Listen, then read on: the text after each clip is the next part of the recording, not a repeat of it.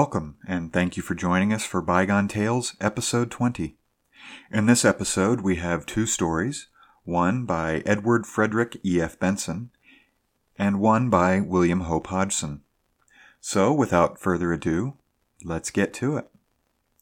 E.F. Benson, 1867 to 1940, was an English novelist, biographer, memoirist, archaeologist, and short story writer. During his career, he was most well known for his Mapp and Lucia series as well as his Dodo series.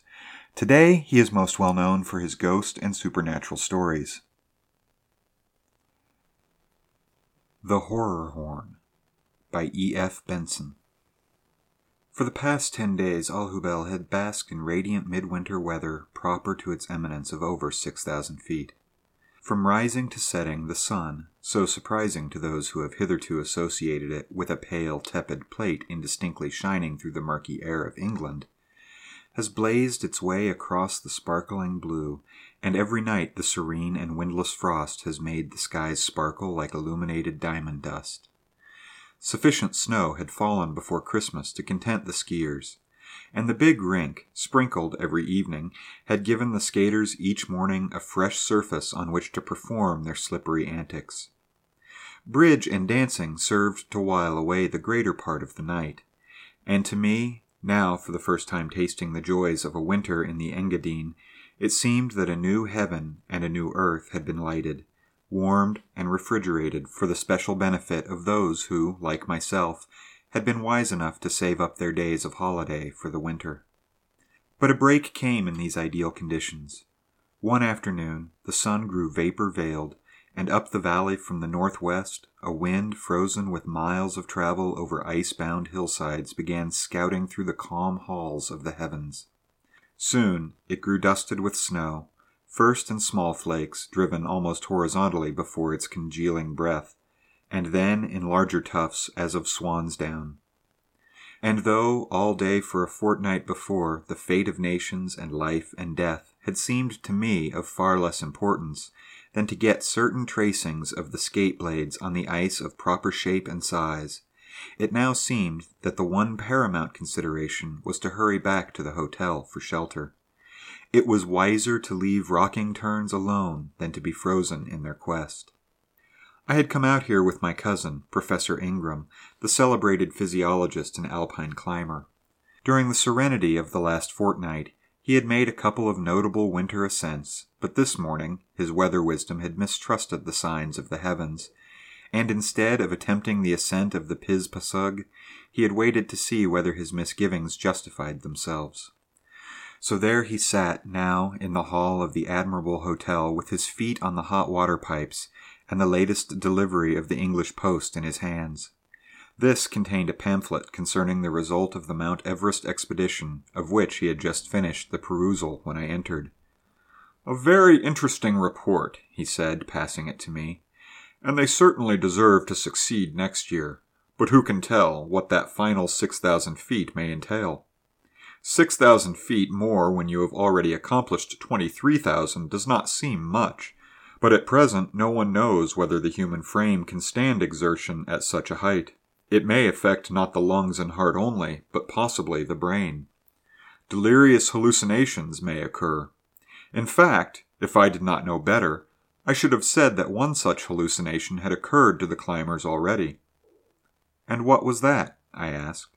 You will find that they thought they came across the tracks of some naked human foot at a great altitude.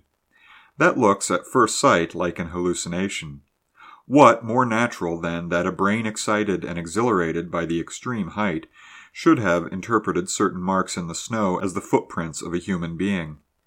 Every bodily organ at these altitudes is exerting itself to the utmost to do its work, and the brain seizes on those marks in the snow and says, Yes, I'm all right. I'm doing my job, and I perceive marks in the snow which I affirm are human footprints.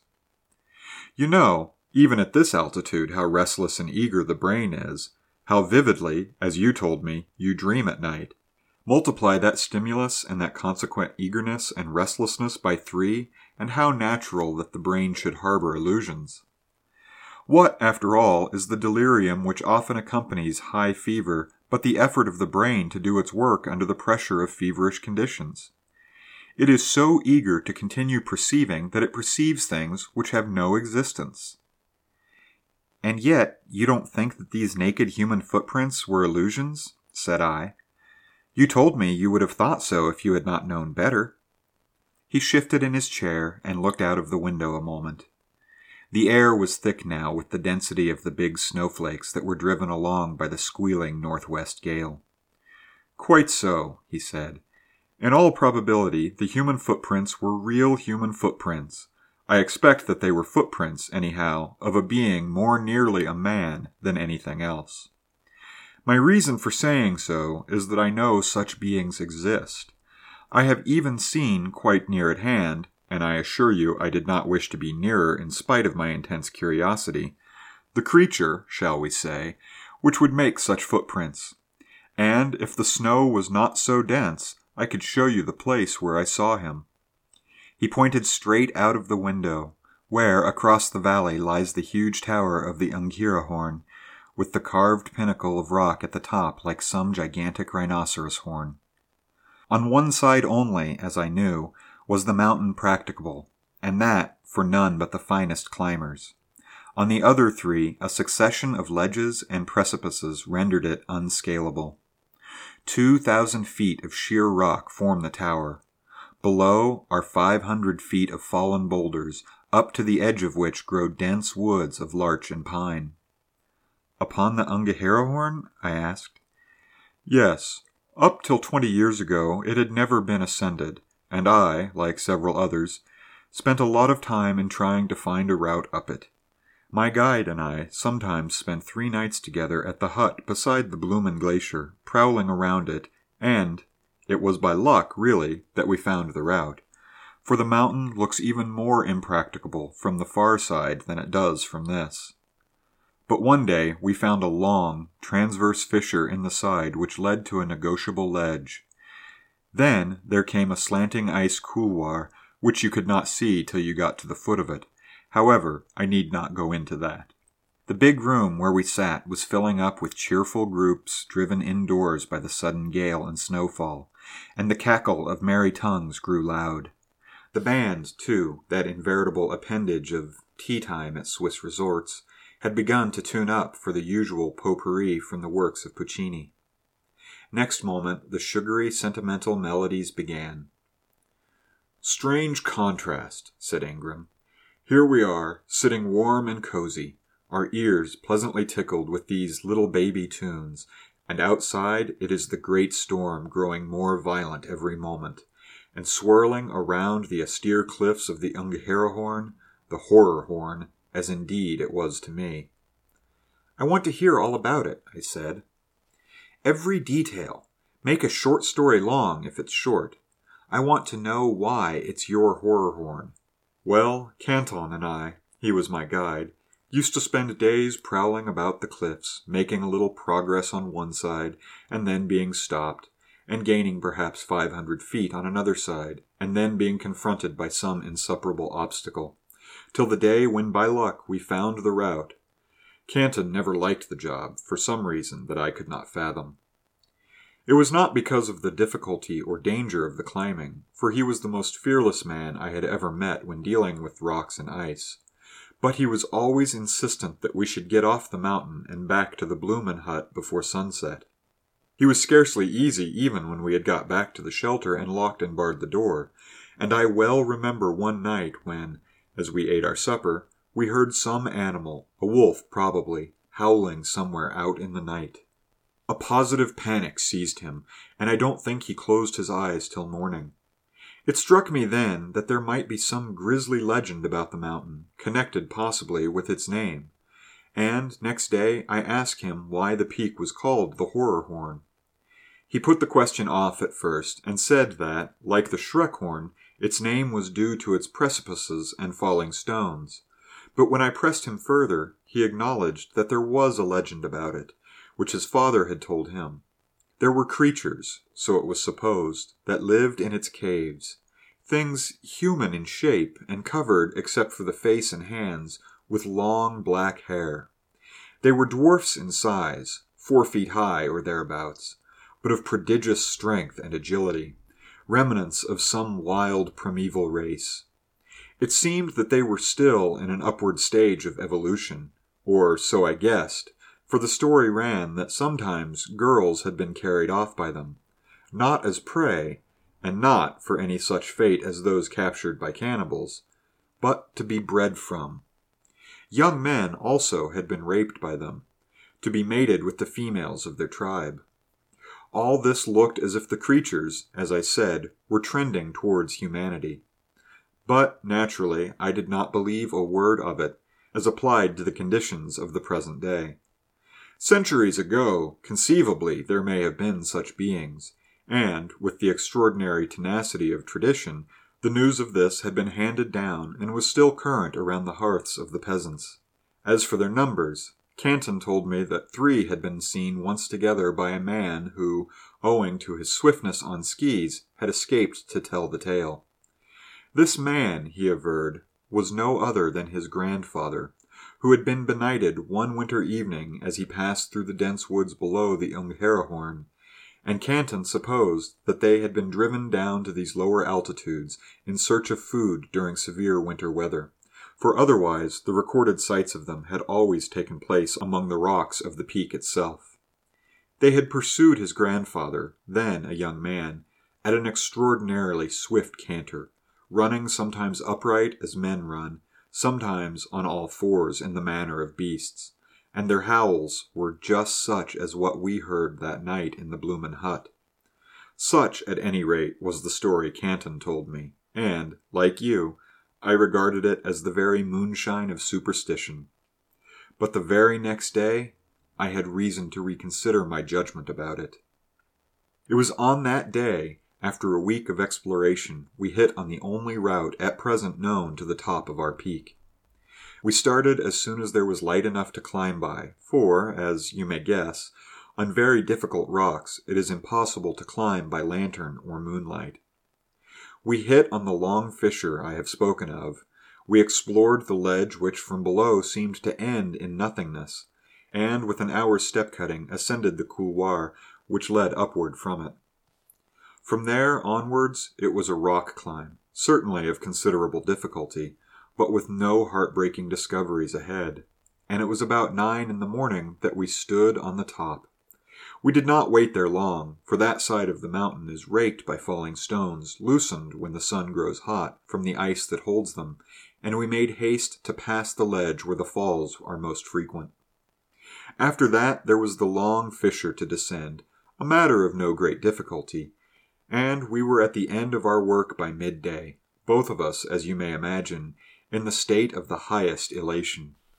A long and tiresome scramble among the huge boulders at the foot of the cliff then lay before us. Here the hillside is very porous, and great caves extend far into the mountain. We had unroped at the base of the fissure, and were picking our way as seemed good to either of us among these fallen rocks, many of them bigger than an ordinary house, when, on coming around the corner of one of these, I saw that which made it clear that the stories Canton had told me were no figment of traditional superstition. Not twenty yards in front of me lay one of the beings of which he had spoken. There it sprawled, naked and basking on its back, with face turned up to the sun, which its narrow eyes regarded unwinking. In form, it was completely human, but the growth of hair that covered limbs and trunk alike almost completely hid the sun-tanned skin beneath. But its face, save for the down on its cheeks and chin, was hairless, and I looked on a countenance the sensual and malevolent bestiality of which froze me with horror. Had the creature been an animal, one would have felt scarcely a shudder at the gross animalism of it. The horror lay in the fact that it was a man. There lay by it a couple of gnawed bones, and, its meal finished, it was lazily licking its protuberant lips, from which came a purring murmur of content. With one hand it scratched the thick hair on its belly, in the other it held one of these bones, which presently split in half beneath the pressure of its finger and thumb. But my horror was not based on the information of what happened to those men whom the creatures caught. It was due only to my proximity to a thing so human and so infernal. The peak, of which the ascent had a moment ago filled us with such elated satisfaction, became to me a horror horn indeed, for it was the home of beings more awful than the delirium of nightmare could ever have conceived. Canton was a dozen paces behind me, and with a backward wave of my hand I caused him to halt. Then, withdrawing myself with infinite precaution so as not to attract the gaze of that basking creature, I slipped back round the rock, whispered to him what I had seen, and with blanched faces we made a long detour, peering round every corner and crouching low, not knowing that at any step we might not come upon another of these beings or that from the mouth of one of these caves in the mountainside there might not appear another of those hairless and dreadful faces, with perhaps this time the breasts and insignia of womanhood. That would have been the worst of all. Luck favored us, for we made our way among the boulders and shifting stones, the rattle of which might at any moment have betrayed us, without a repetition of my experience, and once among the trees we ran as if the Furies themselves were in pursuit. Well now did I understand, though, I dare say, I cannot convey, the qualms of Canton's mind when he spoke to me of these creatures.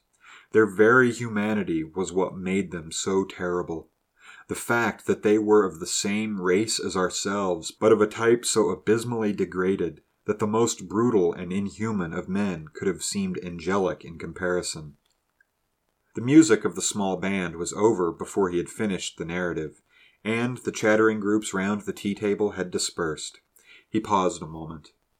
There was a horror of the spirit, he said, which I experienced then, from which, I verily believe, I have never entirely recovered.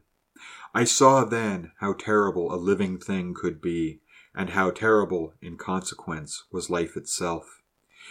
In us all, I suppose, lurks some inherited germ of that ineffable bestiality, and who knows whether, sterile as it has apparently become in the course of centuries, it might not fructify again. When I saw that creature sun itself, I looked into the abyss out of which we have crawled, and these creatures are trying to crawl out of it now, if they exist any longer. Certainly, for the last twenty years, there has been no record of their being seen, until we come to this story of the footprints seen by the climbers on Everest. If that is authentic, if the party did not mistake the footprint of some bear, or what not, for a human tread, it seems as if still this bestranded remnant of mankind is in existence. Now, Ingram had told his story well, but sitting in this warm and civilized room, the horror, which he had clearly felt, had not communicated itself to me in any very vivid manner. Intellectually, I agreed. I could appreciate this horror, but certainly my spirit felt no shudder of interior comprehension. But it is odd, I said, that your keen interest in physiology did not disperse your qualms. You were looking, so I take it, at some form of man more remote probably than the earliest human remains. Did not something inside you say, This is of absorbing significance? He shook his head. No, I only wanted to get away, said he. It was not, as I have told you, the terror of what, according to Canton's story, might await us if we were captured. It was sheer horror at the creature itself. I quaked at it. The snowstorm and the gale increased in violence that night, and I slept uneasily plucked again and again from slumber by the fierce battling of the wind that shook my windows, as if with an imperious demand for admittance. It came in billowy gusts, with strange noises intermingled with it as for a moment it abated, with flutings and moanings that rose to shrieks as the fury of it returned. These noises, no doubt, mingled themselves with my drowsed and sleepy consciousness, and once I tore myself out of nightmare imagining that the creatures of the horror horn had gained footing on my balcony and were rattling at the window bolts. But before morning the gale had died away, and I awoke to see the snow falling dense and fast in a windless air. For three days it continued without intermission, and with its cessation there came a frost such as I have never felt before. Fifty degrees were registered one night, and more the next, and what the cold must have been on the cliffs of the Ungeheuerhorn I cannot imagine. Sufficient, so I thought, to have made an end altogether of its secret inhabitants. My cousin, on that day twenty years ago, had missed an opportunity for study which would probably never fall again either to him or another. I received one morning a letter from a friend saying that he had arrived at the neighboring winter resort of St. Luigi, and proposing that I should come over for a morning's skating and lunch afterwards.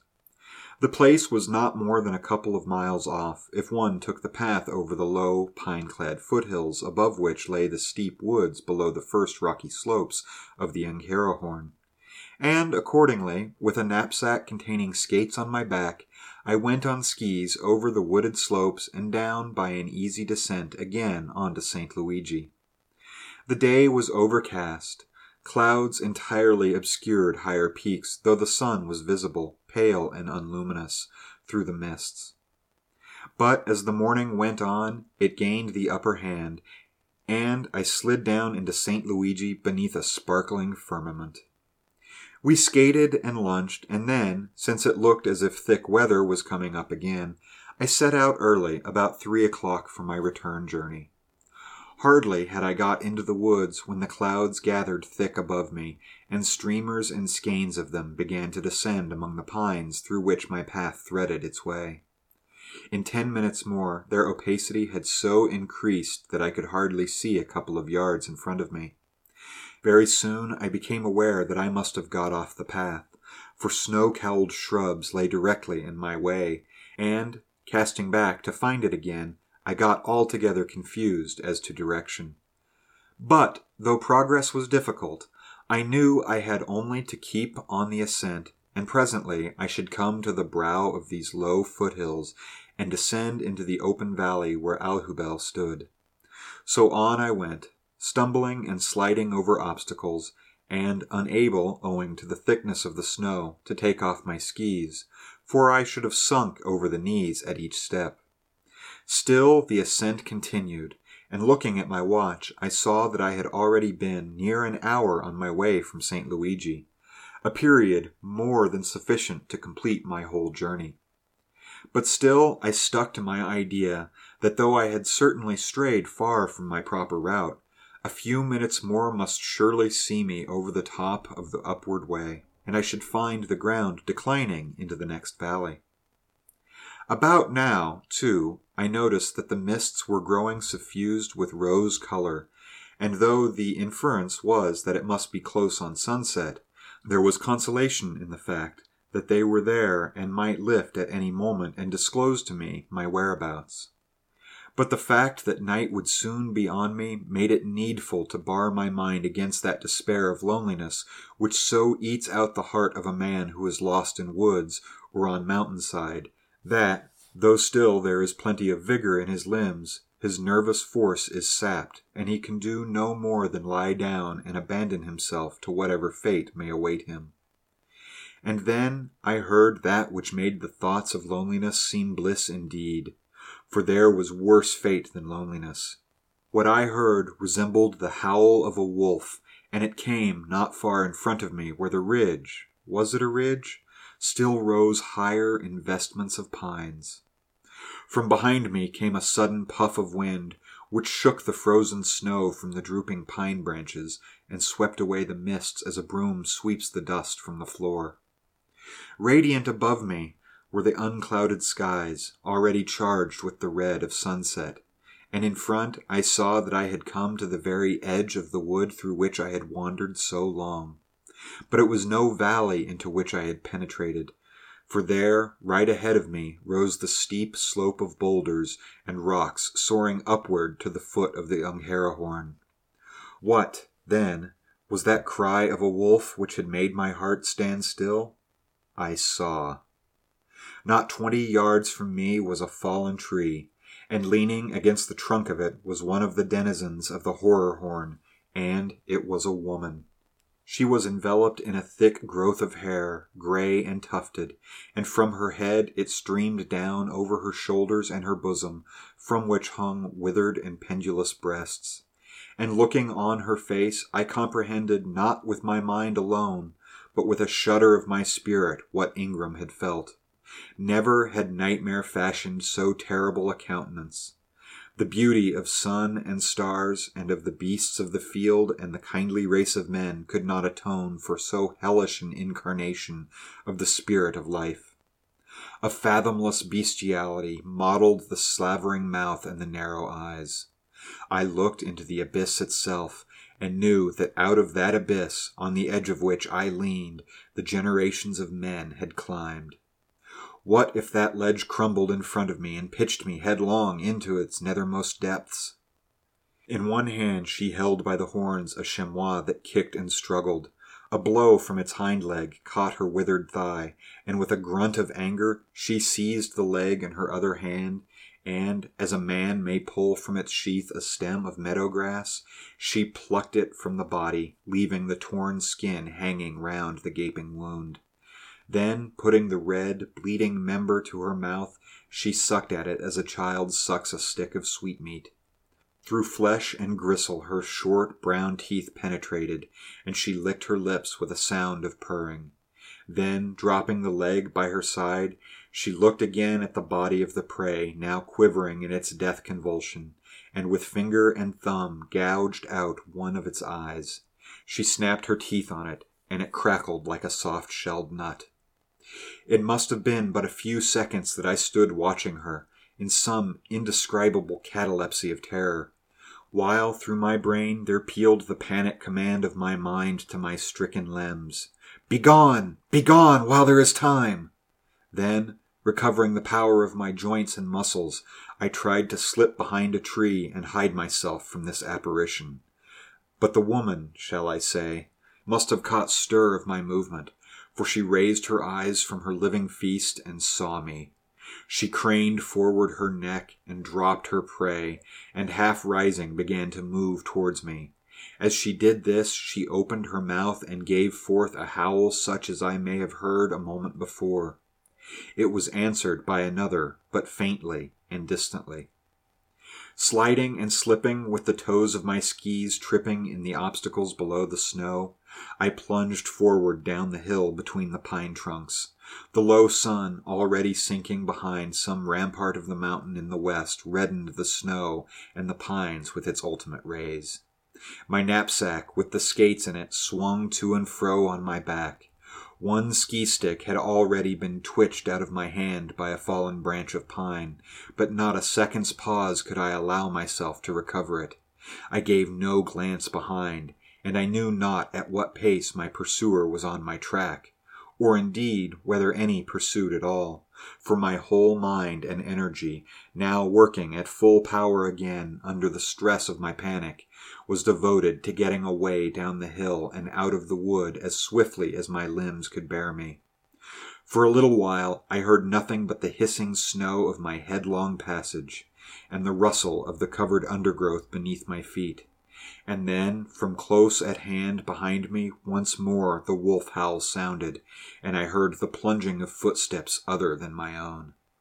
The strap of my knapsack had shifted, and as my skates swung to and fro on my back, it chafed and pressed on my throat, hindering free passage of air, of which God knew my laboring lungs were in dire need, and without pausing, I slipped it free from my neck and held it in the hand from which my ski stick had been jerked. I seemed to go a little more easily for this adjustment, and now, not so far distant, I could see below me the path from which I had strayed. If only I could reach that, the smoother going would surely enable me to outdistance my pursuer, who even on the rougher ground was but slowly overhauling me. And at the sight of that ribbon stretching unimpeded downhill, a ray of hope pierced the black panic of my soul. With that came the desire, keen and insistent, to see who or what it was that was on my track, and I spared a backward glance. It was she, the hag whom I had seen at her gruesome meal. Her long gray hair flew out behind her. Her mouth chattered and gibbered. Her fingers made grabbing movements as if already they closed on me. But the path was now at hand, and the nearness of it, I suppose, made me incautious. A hump of snow covered bush lay in my path, and thinking I could jump over it, I tripped and fell, smothering myself in snow.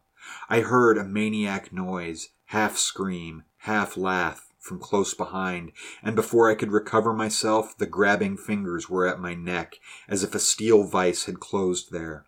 But my right hand, in which held my knapsack of skates, was free, and with a blind, backhanded movement, I whirled it behind me at the full length of its strap, and knew that my desperate blow had found its billet somewhere. Even before I could look round, I felt the grip on my neck relax, and something subsided into the very bush which had entangled me. I recovered my feet and turned. There she lay, twitching and quivering. The heel of one of my skates, piercing the thin alpaca of the knapsack, had hit her full on the temple, from which the blood was pouring. But a hundred yards away, I could see another such figure coming downwards on my track, leaping and bounding. At that, panic rose again within me, and I sped off down the white, smooth path that led to the lights of the village already beckoning. Never once did I pause in my headlong going. There was no safety until I was back among the haunts of men. I flung myself against the door of the hotel and screamed for admittance, though I had but to turn the handle and enter. And once more, as when Ingram had told his tale, there was the sound of the band and the chatter of voices. And there, too, was he himself, who looked up and then rose swiftly to his feet as I made my clattering entrance. I have seen them too, I cried. Look at my knapsack. Is there not blood on it? It is the blood of one of them, a woman, a hag, who tore off the leg of a chamois as I looked, and pursued me through the accursed wood. I. Whether it was I who had spun around, or the room which seemed to spin around me, I knew not, but I heard myself falling, collapsed on the floor, and the next time that I was conscious at all, I was in bed. There was Ingram there, who told me that I was quite safe, and another man, a stranger, who pricked my arm with the nozzle of a syringe and reassured me. A day or two later, I gave a coherent account of my adventure, and three or four men, armed with guns, went over my traces. They found the bush in which I had stumbled, with a pool of blood which had soaked into the snow, and still following my ski tracks, they came on the body of a chamois from which had been torn one of its hind legs and one eye socket was empty. That is all the corroboration of my story that I can give the reader. And for myself, I imagine that the creature which pursued me was either not killed by my blow, or that her fellows removed her body. Anyhow, it is open to the incredulous to prowl about the caves of the Ungeheuerhorn and see if anything occurs that may convince them.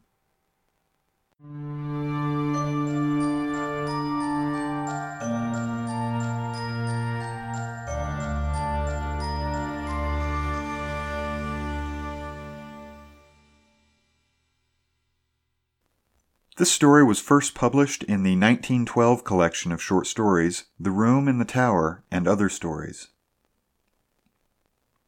Our second story this evening is by William Hope Hodgson, 1877 to 1918. He was an English author. He produced a large body of work including essays, short fiction, and novels. Many of his works draw on his time and experience spent at sea. While apprenticing on ship, he was subject to bullying, which caused him to begin a program of personal training and bodybuilding. According to Sam Moskowitz, the primary motivation of his body development was not health, but self defense. His relatively short height and sensitive, almost beautiful face made him an irresistible target for bullying seamen. When they moved in to pulverize him, they would learn, too late, that they had come to grips with easily one of the most powerful men, pound for pound, in all England. A Tropical Horror by William Hope Hodgson. We are a hundred and thirty days out from Melbourne, and for three weeks we have lain in this sweltering calm. It is midnight, and our watch on deck until 4 a.m. I go out and sit on the hatch. A minute later, Jockey, our youngest prentice, joins me for a chatter. Many are the hours we have sat thus and talked in the night watches, though, to be sure, it is Jockey who does the talking. I am content to smoke and listen, giving an occasional grunt at seasons to show that I am attentive. Jockey has been silent for some time, his head bent in meditation. Suddenly he looks up, evidently with the intention of making some remark. As he does so, I see his face stiffen with a nameless horror. He crouches back, his eyes staring past me at some unseen fear. Then his mouth opens. He gives forth a strangulated cry and topples backward off the hatch, striking his head against the deck. Fearing I know not what, I turn to look. Great heavens!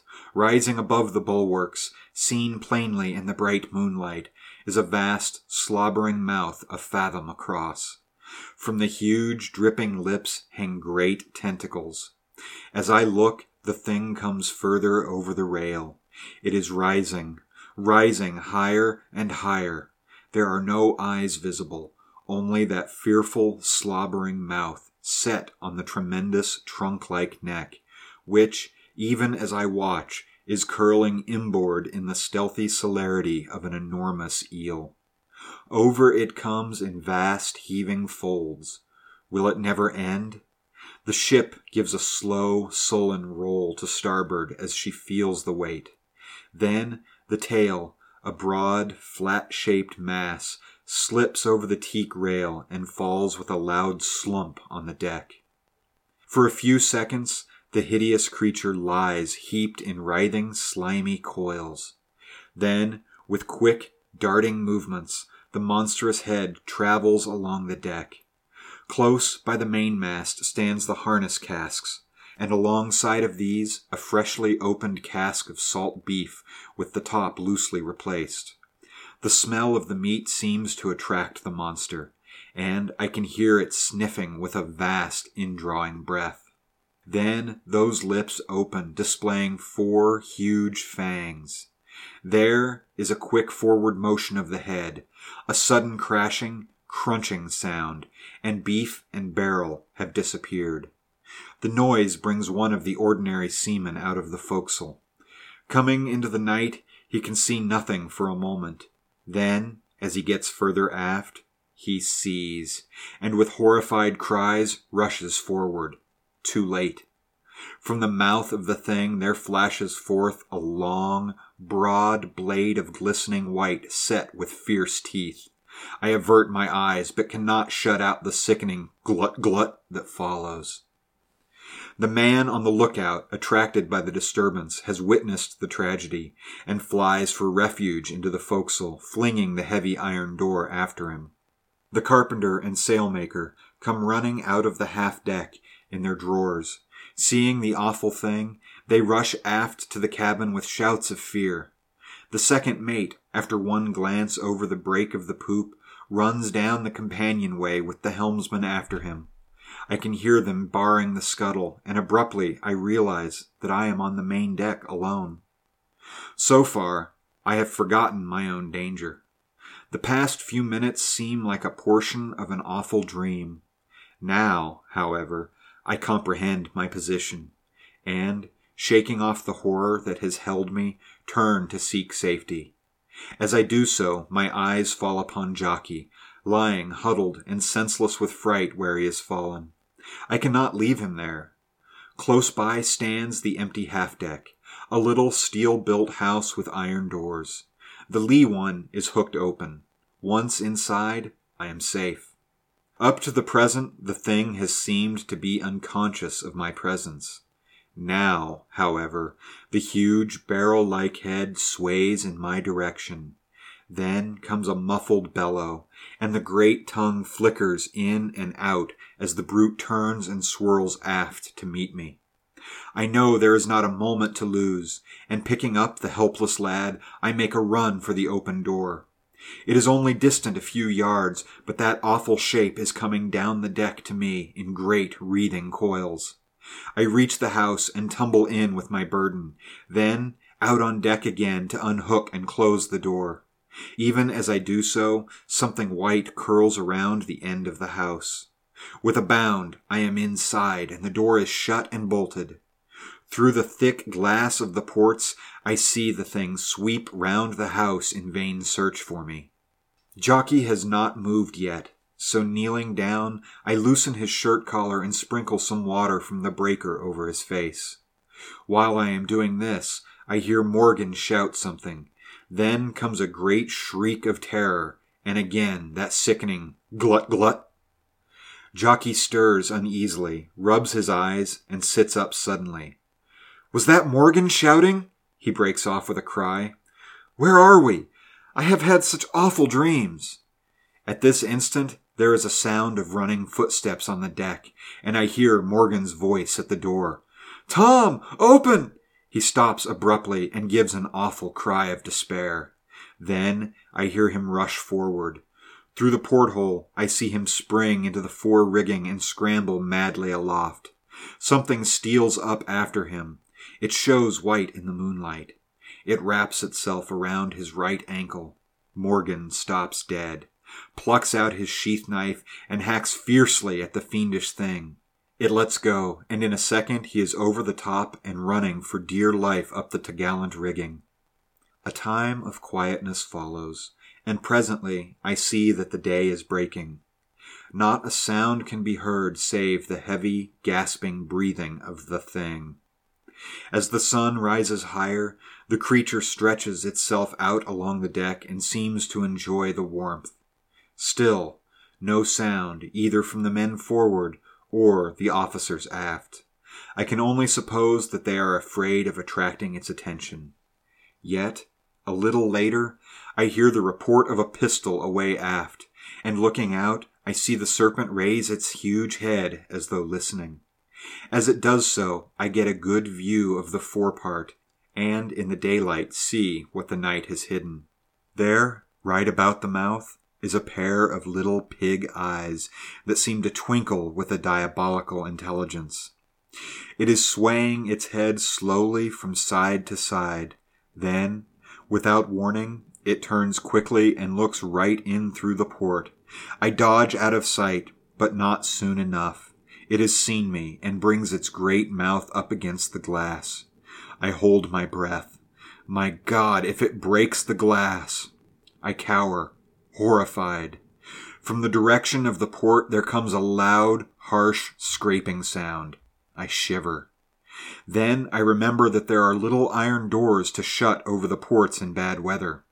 Without a moment's waste of time, I rise to my feet and slam the door over the port. Then I go around to the others and do the same. We are now in darkness, and I tell Jockey in a whisper to light the lamp, which, after some fumbling, he does.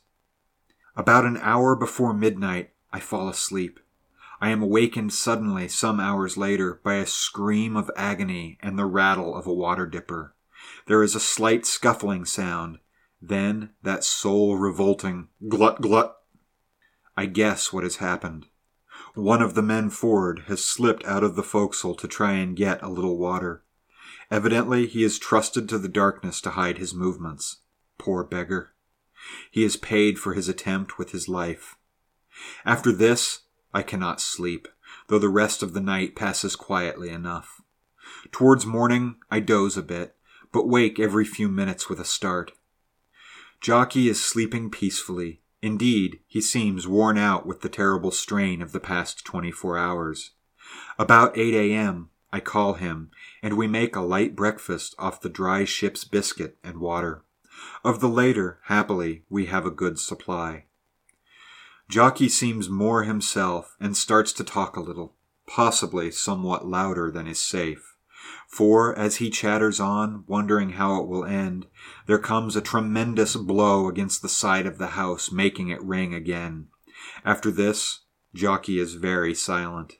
As we sit there, I cannot but wonder what all the rest are doing, and how the poor beggars forward are faring, cooped up without water, as the tragedy of the night has proved. Towards noon, I hear a loud bang, followed by a terrific bellowing, then comes a great smashing of woodwork and the cries of men in pain. Vainly I ask myself what has happened. I begin to reason.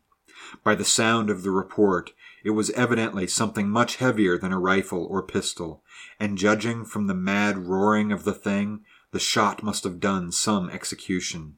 On thinking it over further, I become convinced that, by some means, those aft have got hold of the small signal cannon we carry, and though I know that some have been hurt, perhaps killed, Yet a feeling of exultation seizes me as I listen to the roars of the thing and realize that it is badly wounded, perhaps mortally.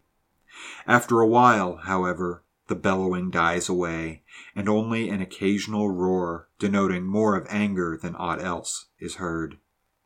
Presently, I become aware, by the ship's canting over to starboard, that the creature has gone over to that side, and a great hope springs up within me that possibly it has had enough of us and is going over the rail into the sea. For a time, all is silent and my hope grows stronger. I lean across and nudge Jockey, who is sleeping with his head on the table. He starts up sharply with a loud cry. Hush! I whisper hoarsely. I'm not certain, but I do believe it's gone. Jockey's face brightens wonderfully, and he questions me eagerly. We wait another hour or so, with hope ever rising. Our confidence is returning fast.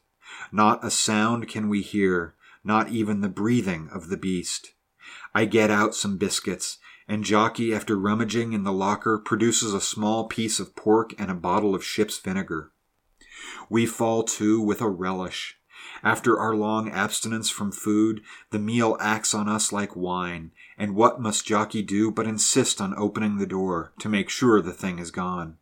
This I will not allow, telling him that at least it will be safer to open the iron port covers first and have a look out.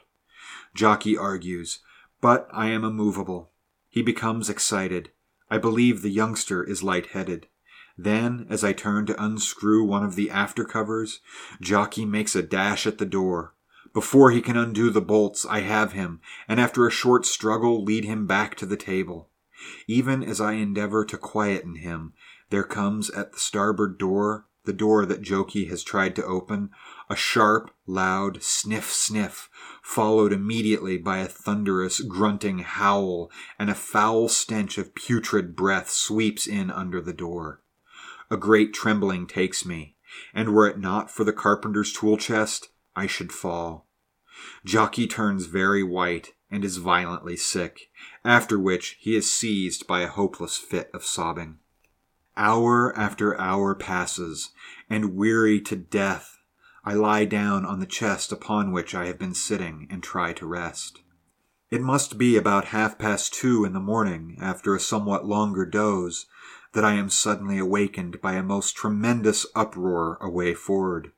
Men's voices, shrieking, cursing, praying, but in spite of the terror expressed, so weak and feeble, while in the midst, and at times broken off short with that hellishly suggestive glut glut, is the unearthly bellowing of the thing. Fear incarnate seizes me, and I can only fall on my knees and pray. Too well I know what is happening. Jockey has slept through it all, and I am thankful. Presently, under the door there steals a narrow ribbon of light, and I know that the day has broken on the second morning of our imprisonment. I let Jockey sleep on. I will let him have peace while he may. Time passes, but I take little notice. The thing is quiet, probably sleeping. About midday, I eat a little biscuit and drink some of the water. Jockey sleeps on. It is best so. A sound breaks the stillness. The ship gives a slight heave, and I know that once more the thing is awake. Round the deck it moves, causing the ship to roll perceptibly. Once it goes forward, I fancy, to again explore the forecastle. Evidently it finds nothing, for it returns almost immediately. It pauses a moment at the house, then goes on further aft. Up aloft, somewhere in the fore rigging, there rings out a peal of wild laughter, though sounding very faint and far away. The horror stops suddenly. I listen intently, but hear nothing save a sharp creaking beyond the after end of the house, as though a strain had come upon the rigging. A minute later I hear a cry aloft, followed almost instantly by a loud crash on deck that seems to shake the ship. I wait in anxious fear. What is happening? The minutes pass slowly. Then comes another frightened shout. It ceases suddenly. The suspense has become terrible, and I am no longer able to bear it. Very cautiously, I open one of the after port covers and peep out to see a fearful sight. There, with its tail upon the deck and its vast body curled around the main mast, is the monster, its head above the topsail yard, and its great claw armed tentacle waving in the air. It is the first proper sight that I have had of the thing. Good heavens, it must weigh a hundred tons. Knowing that I shall have time, I open the port itself, then crane my head out and look up. There, on the extreme end of the lower topsail yard, I see one of the able seamen. Even down here, I note the staring horror of his face. At this moment, he sees me and gives a weak, hoarse cry for help. I can do nothing for him. As I look, the great tongue shoots out and licks him off the yard, much as might a dog a fly off a window pane. Higher still, but happily out of reach, are two more of the men. As far as I can judge, they are lashed to the mast above the royal yard. The thing attempts to reach them, but after a futile effort, it ceases and starts to slide down, coil on coil, to the deck. While doing this, I notice a great gaping wound on its body some twenty feet above the tail. I drop my gaze from aloft and look aft. The cabin door is torn from its hinges, and the bulkhead, which, unlike the half deck, is of teak wood, is partly broken down. With a shudder, I realize the cause of those cries after the cannon shot. Turning, I screw my head round and try to see the foremast, but cannot. The sun, I notice, is low and the night is near. Then I draw in my head and fasten up both port and cover. How will it end? Oh, how will it end? After a while, Jockey wakes up. He is very restless, yet, though he has eaten nothing during the day, I cannot get him to touch anything. Night draws on. We are too weary, too dispirited to talk. I lie down, but not to sleep. Time passes. A ventilator rattles violently somewhere on the main deck, and there sounds constantly that slurring, gritty noise. Later, I hear a cat's agonized howl, and then again all is quiet. Some time after comes a great splash alongside. Then, for some hours, all is silent as the grave. Occasionally, I sit up on the chest and listen yet never a whisper of noise comes to me. There is an absolute silence.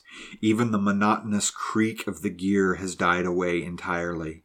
And at last, a real hope is springing up within me.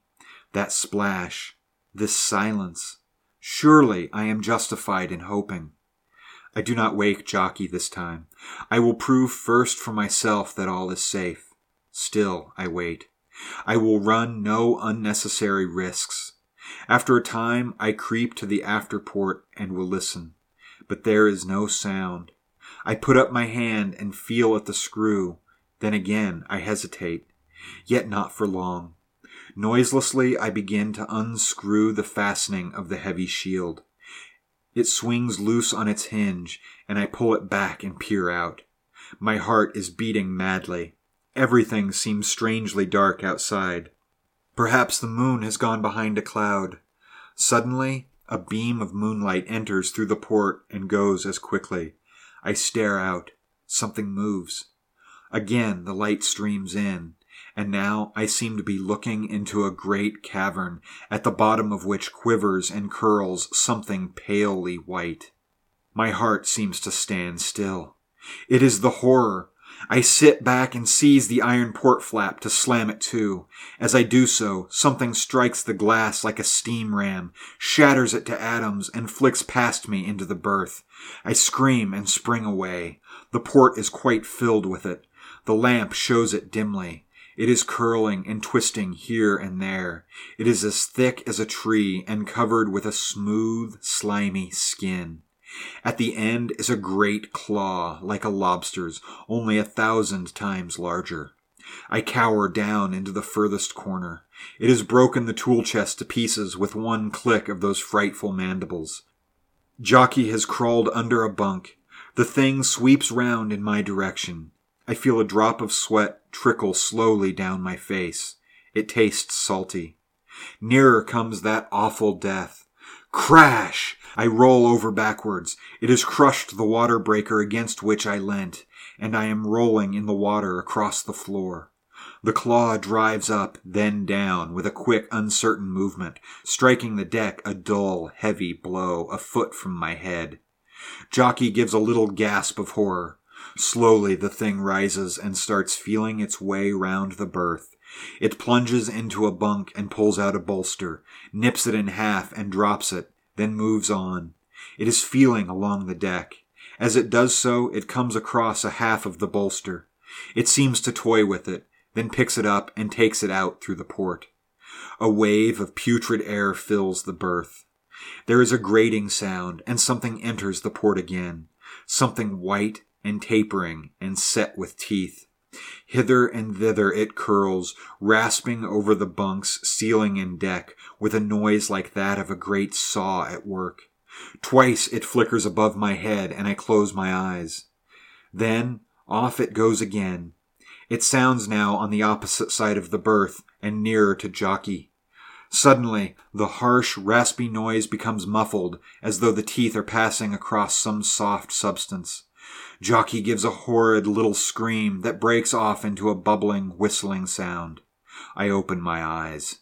The tip of the vast tongue is curled tightly round something that drips, then is quickly withdrawn, allowing the moonbeams to steal again into the berth.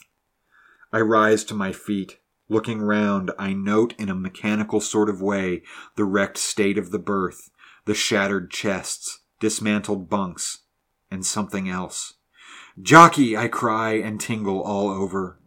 There is that awful thing again at the port. I glance round for a weapon. I will revenge Jockey. Ah, there, right under the lamp where the wreck of the carpenter's chest strews the floor, lies a small hatchet. I spring forward and seize it. It is small, but so keen, so keen. I feel its razor edge lovingly. Then I am back at the port. I stand to one side and raise my weapon. The great tongue is feeling its way to those fearsome remains. It reaches them. As it does so, with a scream of Jockey! Jockey! I strike savagely again and again and again, gasping as I strike. Once more, and the monstrous mass falls to the deck, writhing like a hideous eel. A vast, warm flood rushes in through the porthole. There is a sound of breaking steel and an enormous bellowing. A singing comes in my ears and grows louder, louder. Then the berth grows indistinct and suddenly dark. Extract from the log of the steamship Hispaniola. June 24, latitude north, longitude west, 11 a.m. Sighted, four masted bark, about four points on the port bow, flying signal of distress ran down to her and sent a boat aboard. She proved to be the Glendoon, homeward bound from Melbourne to London. Found things in a terrible state. Decks covered with blood and slime. Steel deckhouse stove in. Broke open door and discovered youth of about nineteen in last stage of inanition. Also, part remains of boy about fourteen years of age. There was a great quantity of blood in the place, and a huge curled up mass of whitish flesh, weighing about half a ton, one end of which appeared to have been hacked through with a sharp instrument. Found forecastle door open and hanging from one hinge. Doorway bulged as though something had been forced through. Went inside. Terrible state of affairs. Blood everywhere. Broken chests. Smashed bunks. No men nor remains. Went aft again and found youth showing signs of recovery. When he came round, gave the name of Thompson. Said they had been attacked by a huge serpent. Thought it must have been sea serpent. He was too weak to say much, but told us there were some men up the mainmast. Sent a hand aloft who reported them lashed to the royal mast and quite dead. went aft to the cabin. Here we found the bulkhead smashed to pieces and the cabin door lying on the deck near the after hatch. Found body of captain down lazarette, but no officers. Noticed amongst the wreckage part of the carriage of a small cannon. Came aboard again. Have sent second mate with six men to work her into port. Thompson is with us. He has written out his version of the affair. We certainly consider that the state of the ship, as we found her, bears out in every respect his story. Signed, William Norton, Master. Tom Briggs, First Mate. Well,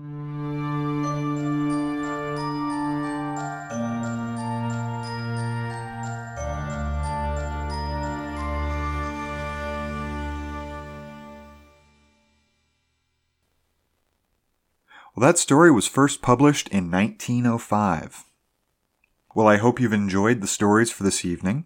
If you have any questions or comments, please feel free to reach out to us via our email at bygonetales at gmail.com. You can also find us on Facebook at Bygone Tales Podcast. And of course, you can always find us on our website at mccartneylane.com. Just click on the link for podcasts and click on the link for Bygone Tales. Each episode has its own comment section, so feel free to drop by and leave a comment.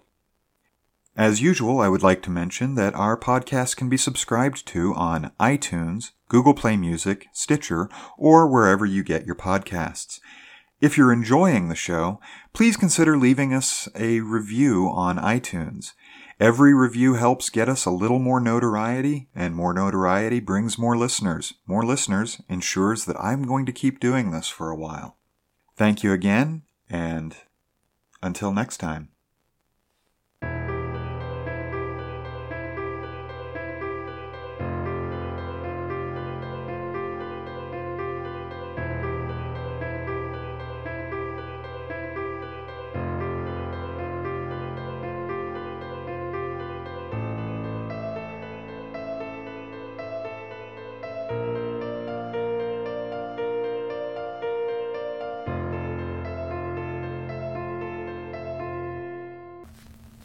Hey, do you like books? Do you know someone who likes books? I'm going to guess if you're listening to this podcast, the answer to one or both of those questions is yes. Sometimes it can be hard to find those unique gifts. Well, I have a solution for you. I want to present to you Shelf Life Books and Games. They can be found at Shelf Life Rare. It's an eBay store. They have a wonderful selection of signed and limited edition sci fi and fantasy books, as well as some first editions. Their stock changes on a fairly regular basis, so it's a good idea to keep checking back from time to time, and you never know what kind of little hidden gem you may find floating around there. So, if you're looking for a rare or unique gift, go on over to Shelf Life Rare at eBay and check out their selection. You never know what you may find. You can find the link to their store in our show notes.